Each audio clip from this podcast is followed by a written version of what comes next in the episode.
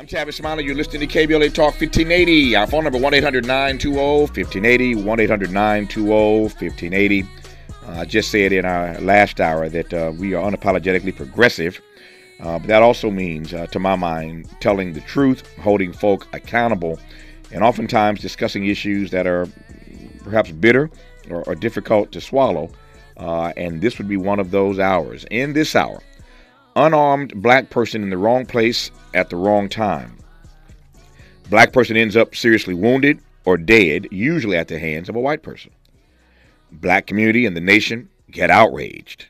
Black community protest. Culprit may or may not be held accountable. Story dies down.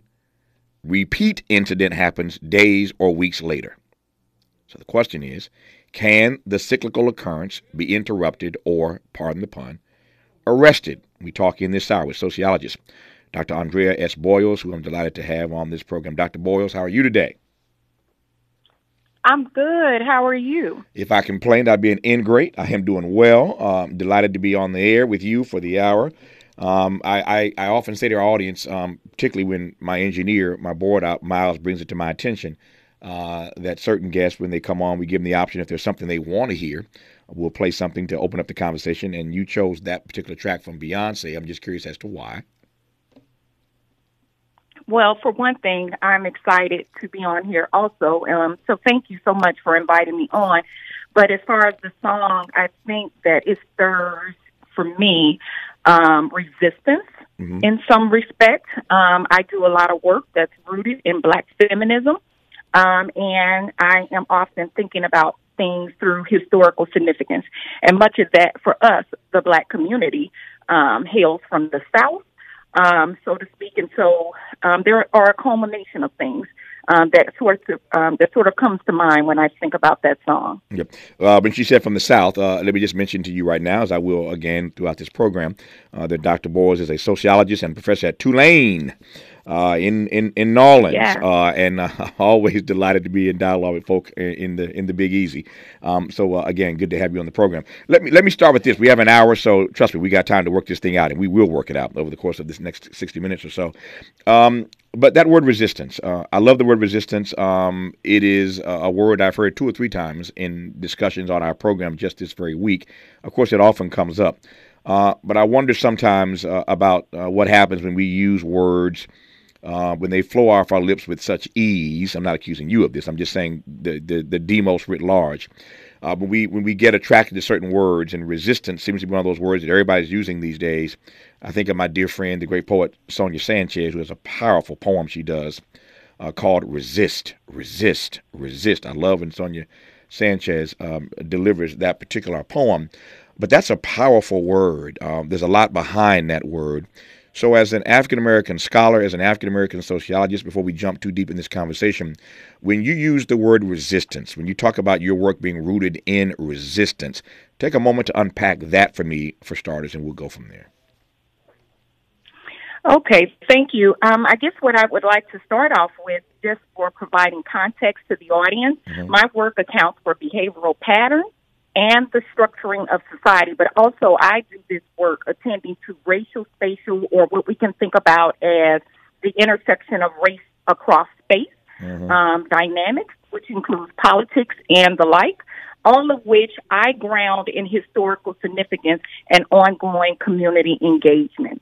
And so for me, when I am talking about black resistance, I am not talking about it in the sense of simply um, putting forth um, you know, the superficial narratives. However, what I am thinking about is the way we exist as a people mm-hmm. and how we have done so through the lens of empowerment, but also how we've done so as a continuum, right? Um, we have existed as a collective and a continuum. And so it is in that space that I'm often thinking about our efforts, how we move forward and advance our agenda, meaning agendas, um, needs, and wants, all those things being included specifically for our community. Mm-hmm. It's, a, it's, a, great answer, uh, and that gives me a lot to work with. I know where you're coming from. Uh, and based on that, I know where we can go. Uh, just getting started in this hour with our guest, Dr. Andrea S. Boyles, sociologist, and um, the question, the larger question that we're going to tackle throughout this hour as I posed moments ago, is whether or not we can uh, in any way interrupt uh, uh or, or, arrest this cyclical occurrence um, that we that we find ourselves in. It's like Groundhog Groundhog Day all over again, right? You know the movie. Um, it keeps happening, uh, and the country is still outraged um, by this young brother, uh, brother Yarl, a 16 year old, being shot twice, uh, just because he went to the wrong house in Kansas City trying to find to pick up his uh, his twin siblings and he ends up shot a couple times uh, just over a simple mistake like ringing the wrong doorbell. But these stories happen over and over and over again. I'm not naive. We live in America. I'm not naive. Racism is still the most intractable issue in this country. I am not naive. And yet, this question of whether or not there's anything can be done to interrupt this cycle is legitimate and worthy of, uh, of, uh, of discourse and interrogation. And we'll do that throughout this hour with Dr. Andrea S. Boyles when we come forward on KBLA Talk 1580. We've got a lot to talk about. Good thing we've got three hours. More of Tavis Smiley when we come forward. Interrogating your assumptions and expanding your inventory of ideas. Let's get back to Tavis Smiley on KBLA Talk 1580. Let's get back to Dr. Andrea S. Boyles on KBLA Talk 1580. Glad to have her with us um, in this hour for the hour. Sociologist and professor at Tulane uh, in in Nolens. Um, you said a couple things already, Dr. Boyles. I want to just kind of unpack before we, we move forward here. Um, I am I'm always fascinated uh, by how scholars, um, African American scholars in particular, see this. Uh, how might I put it? This dialectic between the collective and the individual when it comes to advancing our agenda. Just sort of writ large, it seems to me um, that we one could argue, and I will argue for the sake of argument, and you can push back if you so like. Um, but it seems to me that we have made uh, progress, uh, a great deal more progress I think, on the individual level than we've made on the collective level. There's so many African Americans who've done well in various uh, spheres of human endeavor, various spheres of influence. As a collective, we still continue to lag far behind in every single leading economic indicator category. And there are other things I could point to that suggest, as a collective, we still got our work cut out for us as we engage in, to use your word, resistance. On the individual level, we've made significant progress. I could point to any number of individuals, so could you, that have done quite well. As a collective, as I said, we we still got uh, uh, we're still coming up the rough side of the mountain, if I can put it that way, uh, when it comes to advancing our agenda, addressing issues, making progress on things that matter to us. That's my read. Let me shut up. What's your read on the collective versus the individual when it comes to resistance? Since you teed it up, let me follow you.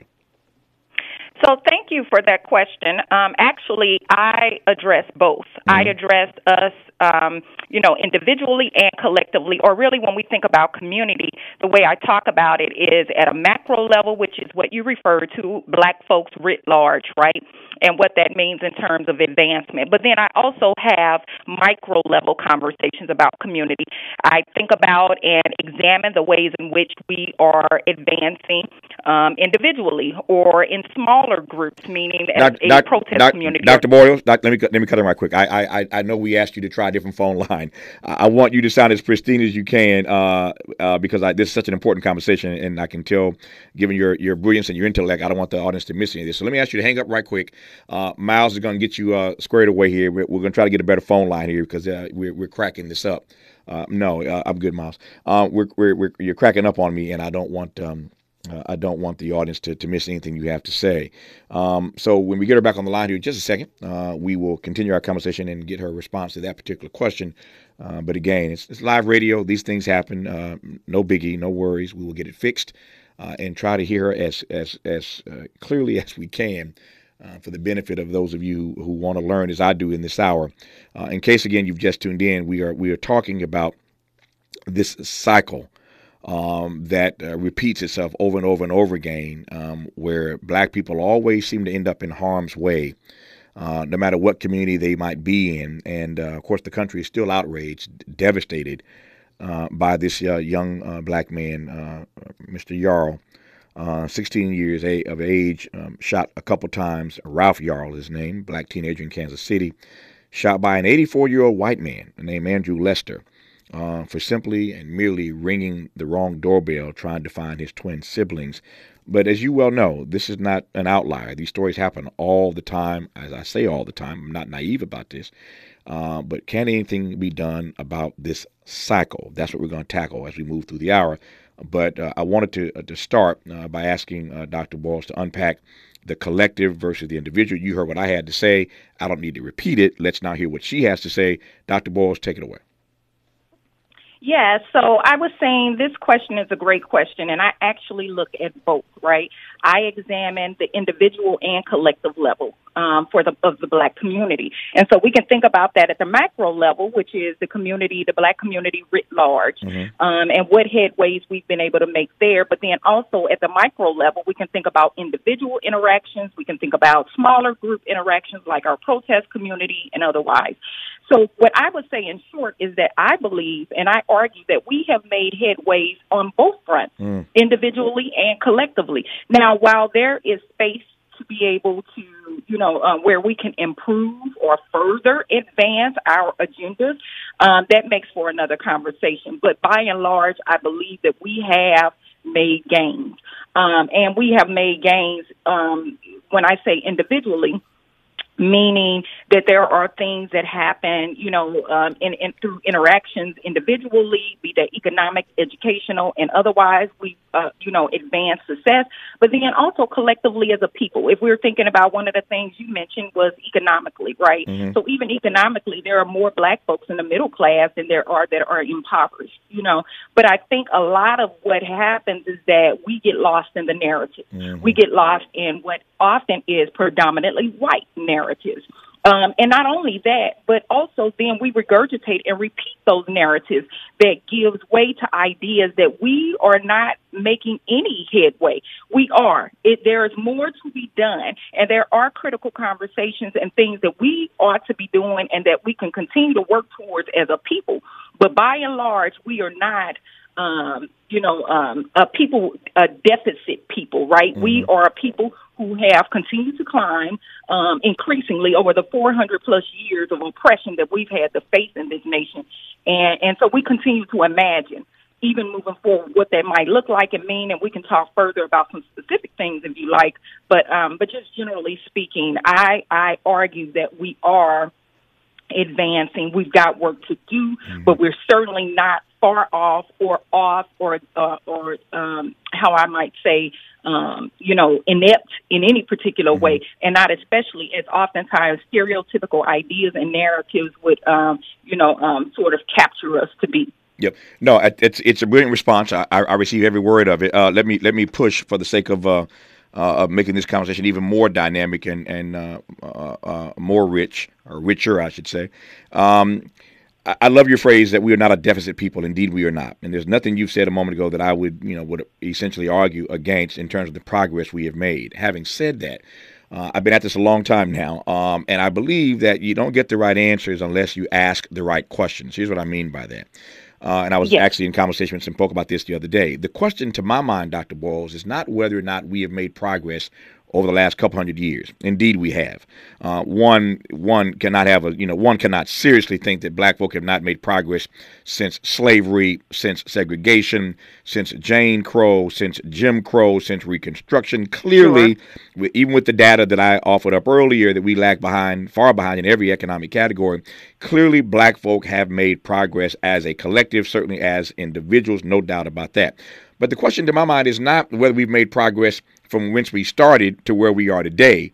The question is, how are we doing today over and against white folk today? You got to ask that question in real time, not from then to now, but now to now. So, in real time, how do we stack up against uh, other folk who have less melanin in their skin in real time? And in that regard, I'm not so sure that the answer is necessarily the same in real time versus then and now. Does that make sense?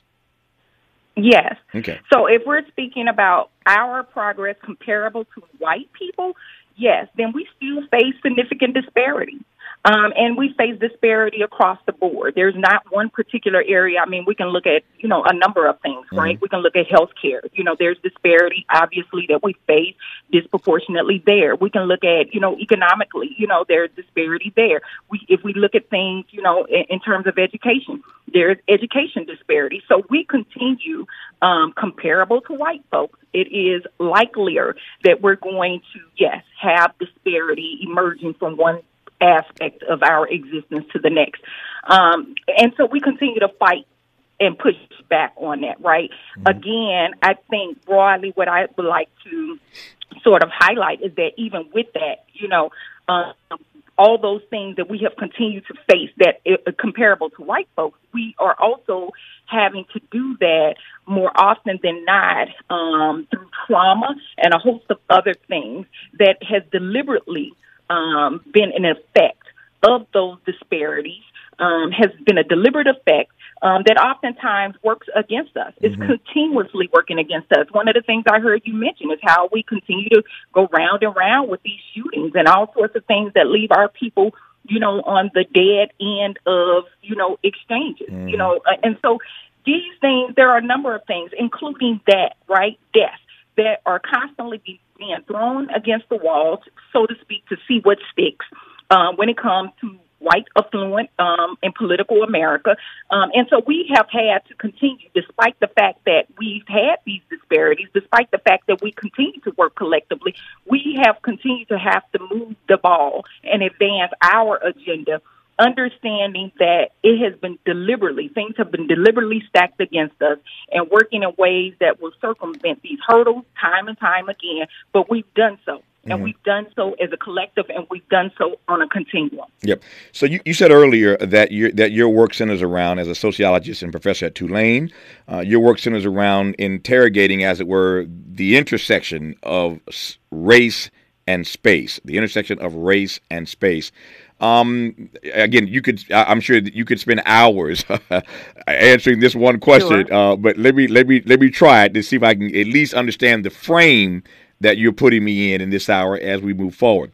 Uh, when you when you interrogate the intersection of race and space in late modernity, the intersection of race and space in real time, what frame are we in? What do you see? So one of the things that I have done is timestamp 21st century Black resistance, mm-hmm. and I timestamp that, you know. Um, at the onset of the Ferguson uprising. That is one thing in particular, um, more recently, that I've been, you know, accounting for and moving forward in terms of um, 21st century black resistance and what that means inside of protests, but then also at the ground level in our neighborhoods, in our, you know, the, um, remember I talked about the micro level mm-hmm. analysis mm-hmm. of community, you mm-hmm. know, and so I, what I think what I will say is that we have um, continue to work again, um, both individually and collectively. But when I talk about race and space, I'm having us, or at least arguing that we ought to look at things historically in terms of what race has meant across spaces, right? We exist within a history where space has always been relegated on the basis of race. Um, and so in my work, one of the things in particular I look at, and I spend quite a bit of time looking at the suburbs, right? Mm-hmm. And these ideas, these these assumptions and ideas about where Black folks exist, and or where they ought to exist or not exist. Um, and so oftentimes we're thinking about black folks in urban space. We're thinking in not so much in suburban space, you know, things like that. The idea of white flight, you know, what all those things mean mm-hmm. in terms of, you know, um, even advancing our agenda, what that means politically. We've got things happening like gerrymandering, a whole host of things that often occur about space black folks existing across space mm-hmm. and what that means and how that might trigger for white people, particularly levels of threat and otherwise that ultimately end up again being devastated for our com- devastating for our community. So that's what I'm talking about, racial mm-hmm. spatial politics yep. and how those shake out, right? And so um and so that I just provided a, a, couple of examples. I'm not real sure if you want me to dig deeper into something very specific, but again, one example, you know, like I, I it, we talked about the shootings, right? So even if we go back to your example used about shootings of this young man, um, Ralph in Kansas City, right? So that happened in the suburbs, right? Mm-hmm. This idea that oftentimes, even when I'm thinking about race and space, black folks have been idealized as urban people, inner city people. The suburbs were actually created for white people. Mm-hmm. Um, in the beginning, the idea was to move away from black folks, right? And have space in the exterior parts of urban or the outer core of the inner city, you know. Um, and so the idea that black folks cross into those suburban spaces or somehow find themselves existing there, that, be, that increases racial threat. I would almost argue um, from what's been reported thus far that that is probable what happened with um, Ralph.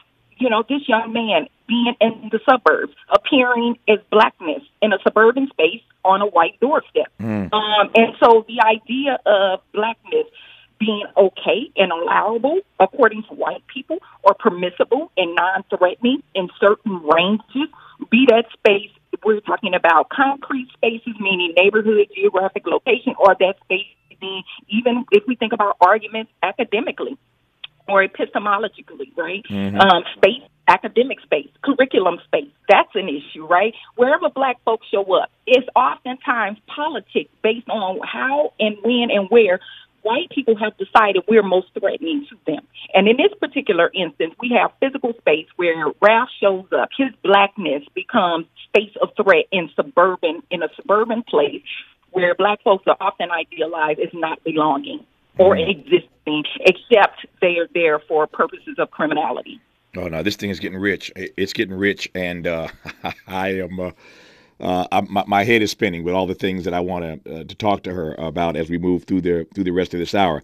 Uh, I'm looking at my clock here. I've got news, traffic, and sports in about 60 seconds, uh, and so I want to tee up for Dr. Boyles where I want to go, given all that she's just said uh, I got a lot I want to interrogate uh, when we come forward uh, with news, traffic, and sports. This notion, uh, and I was in a conversation about this in a meeting yesterday about this, in fact. Uh, I want to ask her politically, economically, culturally, socially, what does it mean that most black folk in this country, speaking of race and space, most of us reside in major cities? Uh, I was looking at a map yesterday of the top 10 places where black people live, top 10 cities for black folk in this country. Um, and again, in the, in the, dialogue about this yesterday, for some business reasons, um, I was just wrestling with this. And so I want to ask her politically, again, socially, economically, culturally, what does it mean that we reside in these urban centers? Uh, this notion of spatial threat, she just broke that thing down beautifully, did she not? Uh, how Ralph Yarl, this 16 year old black teenager, found himself in the wrong place at the wrong time his presence as a black boy on a white doorstep makes him a spatial threat. That's worth interrogating. And I also want to interrogate.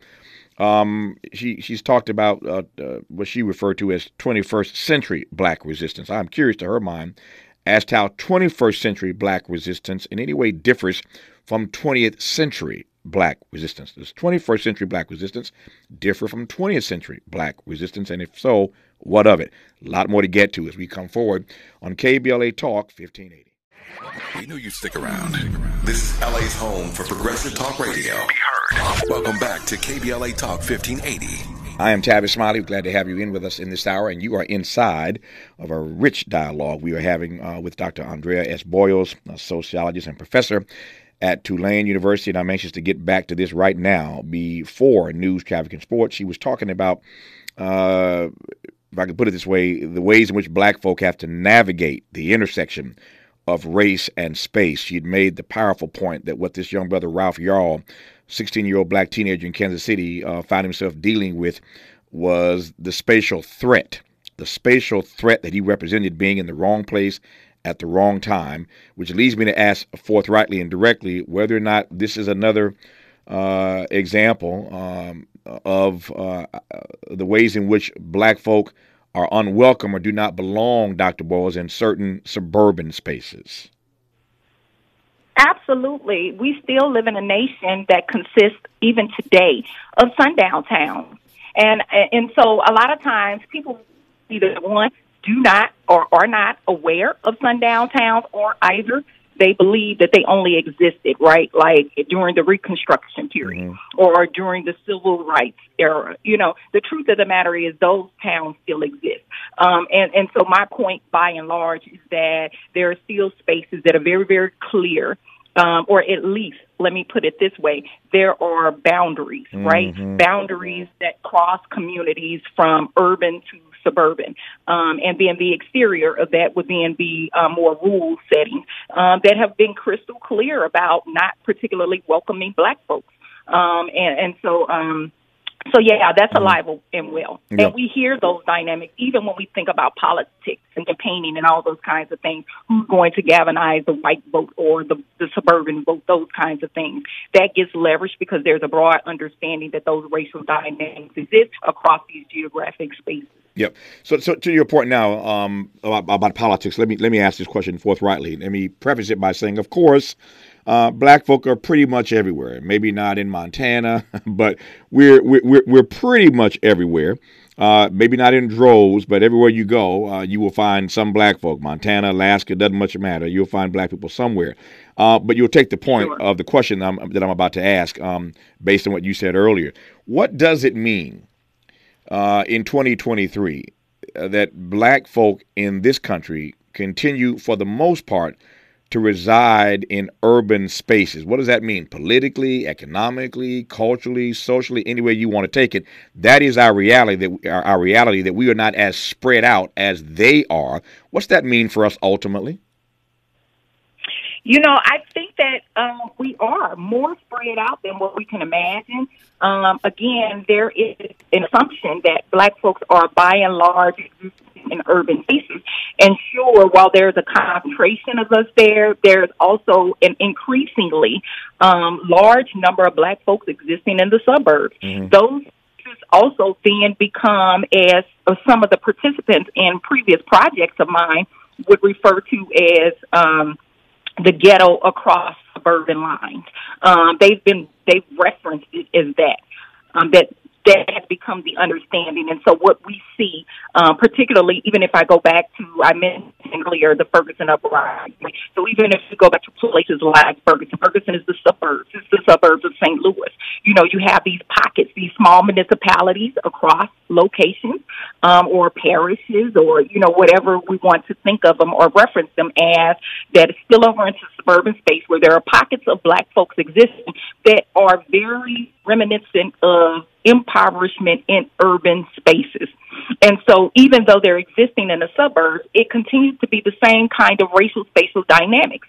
Um, there's an increase in a surge of black folks in the suburbs, but then when they get there, oftentimes they're there because there has been um, a, a white flight yet again, meaning white flight back into the inner city that then forces urban renewal, or what some we, we refer to as Negro removal. And so when that happens, then black folks are pushed into suburban spaces. So there is this reciprocal relationship that continues to play out and often playing out around what spaces white people have decided are most lucrative from the inner city to the suburbs and how they then flight you know, uh, or flock to those places, um, and being black folks as threatening and needing to be moved or relocated or relegated and segregated into the suburban spaces as well. Hmm. It, it, I, I, think you'll take my point, and if you if you don't. Uh, back me up and I'll explain it.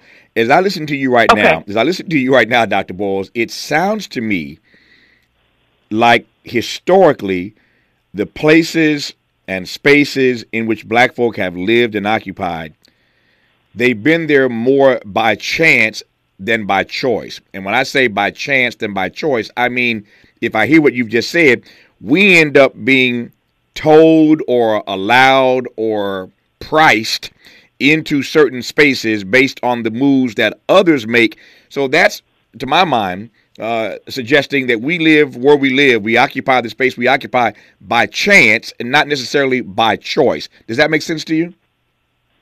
Yes, there has mostly been history, but then also I want to throw out there for the sake of furthering um, these ideas about, in my argument about racial threat, um, even when black folks, for example, your your discussion of black folks mostly existing in the inner city versus suburban spaces, even when black folks have um, or economically positioned to live in affluent suburban communities or affluent um, areas per se that are oftentimes sort of thought of and idealized stereotypically as for white people, um, more often than not, they still move down. Mm-hmm. And when I say move down, meaning they move down economically into um, um, places, spaces that may be uh, predominantly black and not necessarily um, economically um, you know, and, and economically lower for them for the sense of safety Black folks do not want to be the only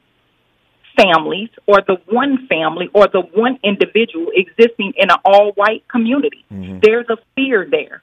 So the the fact that when we talk about community, one of the things or the characteristics of even having community, building community, is emotional safety, a sense of belonging and identification. If black folks cannot, even if they have the economic wherewithal, many times they will not move into an all white community, even if in some ways it's economically more advancing or developed, um, for the sense of safety, racial safety. And again, we can go back to um, Ralph Yarl. And so, why that is a recent example, there are countless examples for which black folks existing in predominantly white spaces find themselves facing increased racial threat and the like.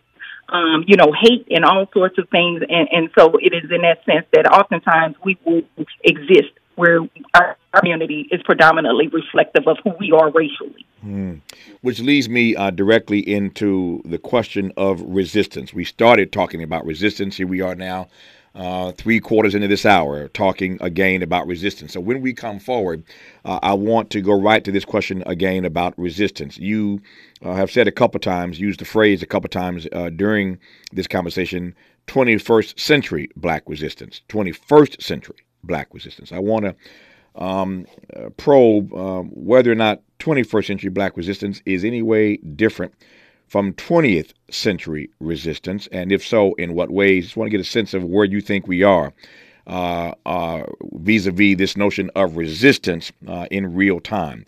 Our guest is Dr. Andrea S. Boyles, sociologist, professor at Tulane University. We're talking about community. We're talking about the the cycle that Black folk find themselves in uh, with these stories like the one regarding Ralph Yarl, teenager in Kansas City, shot a couple times for ringing the don- wrong doorbell. Why does this continue to happen? We'll get before the hour is over to the notion of whether or not anything can be done about this cyclical occurrence, whether it can be interrupted or arrested. But when we come forward, we'll come right to this question of 21st century black resistance with Dr. Andrea S. Boyles, who you're listening to right now on KBLA Talk 15.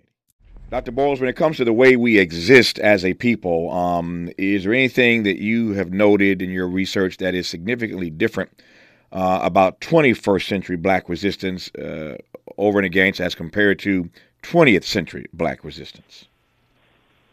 So, to be clear, I timestamped the Ferguson uprising as the start of 21st century black resistance. Mm. Um, and, and with all due respect, I want to do this before I go further. I want to, given the scope of how the Ferguson uprising began, um, with the unfortunate, untimely death, uh, murder of Michael Brown Jr. I want to send my thoughts and prayers to the Brown family, and also I would like to pay homage to those grassroots organizers and activists on the ground there. Um, as a native St. Louisan, I was present um, in the first few, um, the, the immediate hours of the uprising and documenting, and I timestamp it because what was understood and became crystal clear in the days ahead is that activists, um, the community prided itself in 400 days of sustained direct action. Mm-hmm. It is the longest sustained direct action for black folks since the Montgomery bus boycott, which had lasted um, roughly or reportedly 13 months or 381 days or so. Um, and so it is in that space that we see 400 days of sustained direct action happening out of the Ferguson uprising. The other thing um, that I especially make note of is the fact that the groundswell that came with that.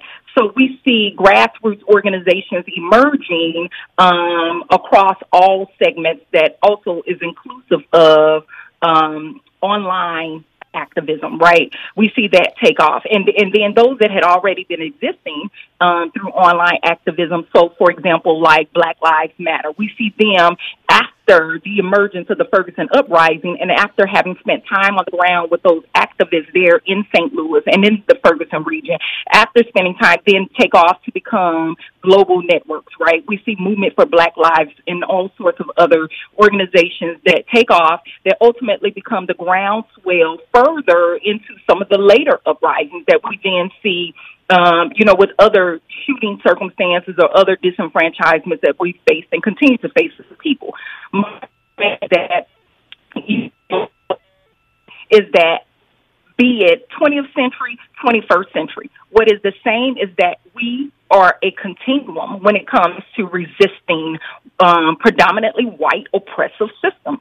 Um, and so it is ongoing. Um, and whether the media actually captures the totality of it or not, um, there's never been a time historically where we have not been actively working at the ground level to advance our agenda in the street and otherwise. And so I think that's the thing that gets lost. Mm-hmm. Oftentimes, the narrative portrays us as if we are only actively involved or engaging in a particular way following a police shooting. That's not true, right? We are consistently working. And so um, I, I, just sort of want to make that point too. Nope, you made it and you made it well. when we come forward in our remaining moments with Dr. Andrea S. Boyles, I want to come right to uh, the question. Uh, that we posed at the beginning of this hour, and that is whether or not this cyclical occurrence can be in any way addressed, arrested, interrupted, choose your word, uh, because it seems to me that it is just a matter of time. I say this with with uh, with a with a with uh, with a deep chagrin uh, and concern, but it seems to me it's just a matter of time before we hear, sadly, another story like the one we just uh, heard about Ralph Yarl. Um, black person, wrong place, wrong time, wounded or dead, usually at the hands of a white person. And um, how long will it be before we hear another story about again some black person ringing the wrong doorbell, pulling in the wrong driveway, and and uh, they end up either wounded or, or worse, uh, dead? Can anything be done to interrupt that cycle? That's our exit question for Dr. Andrea S. Boyles when we come forward on KBLA Talk 1580. Let's unpack a little bit more with Tavis Smiley. The conversation continues right now. Right now. Right now. Dr. Boyles, because you are an expert um, at um, understanding uh, and unpacking the intersection of race and space vis-a-vis black people, um, I want to close uh, by getting your take on um, whether or not anything can be done to, uh, again, to arrest this uh, this uh, this this cycle uh, where a black person shows up, uh, oftentimes by accident, in the wrong white space, and their very presence, as you as you suggested earlier, uh, becomes a racial threat, a spatial threat. Um, anything to be done about that, or is is that just the way it's going to be for time eternal? You know, so realistically, and some might argue that I'm being pessimistic, but it's realistic. Um, you know, I, I, I challenge us to think about the fact that this nation was you know, at least colonial wise, born out of imperialism, right? And the driving dynamic was economic viability and economic viability at the expense of African descendant people and people of color generally. And so I, that still remains true, right? So even in today's time, since I account for behavioral patterns and I do that through a historical lens, what we cannot dismiss is the fact that those dynamics are still very true. That that spirit of imperialism still exists, where there is superiority and whiteness that is um, assumed and entitled, or um, or or at least um, sought after, and uh, the the idea of control um, that we see happening and playing out politically and otherwise. And until that is different, right? Um, and until that is wholly recognized and acknowledged, and um, you know, and rolled back, be it in action rather than pontificating and pandering, then yes, we will continue to see oppression. Oppression. We will continue to see, um, you know, uh, the lack thereof of gun legislation. We will continue to see things like, um, you know, inept or you know. Um, a lack of quality in education systems and things like that that oftentimes prove prove disadvantageous to black people and people of color generally. So there, so the short answer to your question, there's so many different layers to this, Tavis, and I'm that I can almost not squeeze a lot of it into this hour. But to answer your question, um, it, it, there has to be less talk and more action, particularly mm-hmm. as it relates to um, improving um, and and providing equity um, for Black people and people of color generally. And one thing that that has not uh, that has not happened or at least we see more often than not, is a lot of um, mouth action, meaning a lot of pontificating and again, a lot of pandering. And so, and people attempting to sort of balance the scale, right? You can't balance the scale and say, well, what we, like there's an often reference to we right? What we should do, we should all just, you know, sort of giving the impression as if we can just have this one big kumbaya moment, right? And that will take care of everything. No, power doesn't work like that, right? Imperialism was not acquired or not manifested in that way. And so it is until these powers, these sustained white, often affluent powers, spaces of power, are unraveled or rolled back, pushed back, from one extreme to another, then no, we are likely not to see equity in the way that we hope for. Got, and so we continue to imagine. Got 30 seconds left here. Um, Gil Scott Heron said the revolution will not be televised. You wrote a book a few years ago called You Can't Stop the Revolution. Do you still feel that way, that the revolution cannot be stopped? Absolutely. Absolutely. Because what folks cannot do, whether they are attempting to um, and curriculum, black curriculum, or attempting to, um, you know, um, kill black people, uh, or any other acts that take place that are very much rooted in anti-blackness, right? No matter what that might be, what they cannot stop and what have never been um, never been possible yeah. is the black existence, the black effort to thrive and survive, to survive and thrive. And so we will continue to do that. Her book individually is, and collectively. I take your point. Her book is called "You Can't Stop the Revolution: Community Disorder and Social Ties in Post-Ferguson America," which she, uh, of course, referenced earlier in this conversation. Dr. Boyles, thank you for your work and witness. Good to have you on the program. All the best to you. Thank you for your time. Appreciate you. Thank you for having me. Have a wonderful day. Same to you. Hour three of Tavis Smiley after news, traffic, and sports on KBLA Talk 1580.